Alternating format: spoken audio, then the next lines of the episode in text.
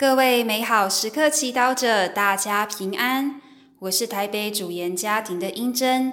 今天是9月18号星期天，我们要阅读的福音是路加福音第16章1至13节，主题是天主的安全感。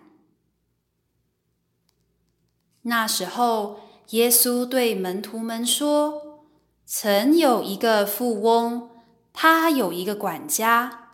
有人在主人前告发这人挥霍了主人的财物，主人便把他叫来，向他说：“我怎么听说你有这样的事？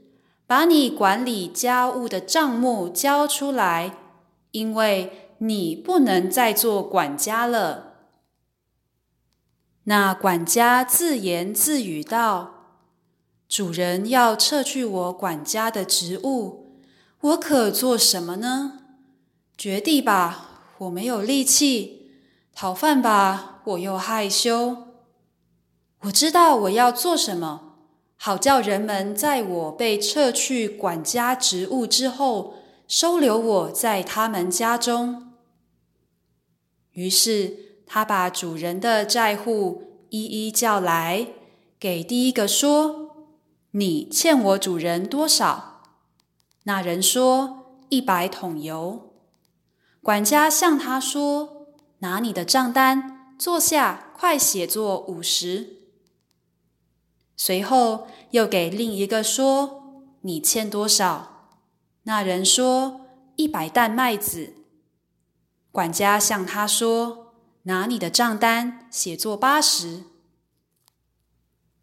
主人遂称赞这个不义的管家办事精明。这些今世之子应付自己的世代，比光明之子更为精明。我告诉你们，要用不义的钱财交结朋友，为在你们匮乏的时候，好叫他们收留你们到永远的帐幕里。在小事上忠信的，在大事上也忠信；在小事上不义的，在大事上也不义。那么，如果你们在不义的钱财上不忠信，谁还把真实的钱财委托给你们呢？如果你们在别人的财物上不忠信，谁还把属于你们的交给你们呢？没有一个家仆能侍奉2个主人的，他或是要恨这一个而爱那一个，或是要依附这一个而轻忽那一个。你们不能侍奉天主而又侍奉钱财。世经小帮手，耶稣今天跟门徒说了一个故事，有一个管家为富翁管理家务，却被告发挥霍主人的财物，被迫离职。他担心离职以后失去生活的保障，因此开始为自己的未来铺路。他趁自己还没离职，还能影响主人的债务时，自行减少他们的债，以赢取他们的人情，希望他们能在他失业时回报他的恩惠。也许我们认为这个管家的行为很卑鄙，但是有时候我们不是也很像这个不义的管家吗？这个管家把安全感建立在能够掌控资源，拥有资源。他不择手段结交新朋友，就是为了能让他透过人际关系维持他习惯的生活水平。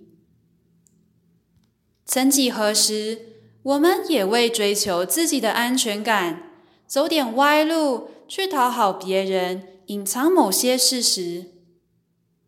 这些生活方式都是因为我们生活在这世代，被俗世的价值观影响，学会用这些方式来应付、满足安全感的需要。然而，耶稣没有要用这个故事来批判任何人，他明白人类都需要安全感，但他也要我们意识到，所有的受造物都永远无法满足我们，因为我们是按照天主的肖像创造的，只有天主才能够满足我们最深的需求以及渴望。这些今世之子应付自己的世代，比光明之子更为精明。耶稣今天不是要斥责我们，而是邀请我们将世俗教我们的精明应用在正确的地方，为了建立天国，为了侍奉天主。我们不能侍奉天主，又侍奉钱财，因此，让我们从在资源内寻找安全感，转到用资源侍奉上主吧。品尝圣言，默想天主虽然看到你的不义，却仍然要转变你，让你学会侍奉他。活出圣言，今天有意识选择转向天主，侍奉他。全心祈祷，天主，请你赐给我恩宠，选择你为我唯一的安全感。阿们。祝福各位美好时刻祈祷者，今天活在天主圣言的光照下。我们明天见。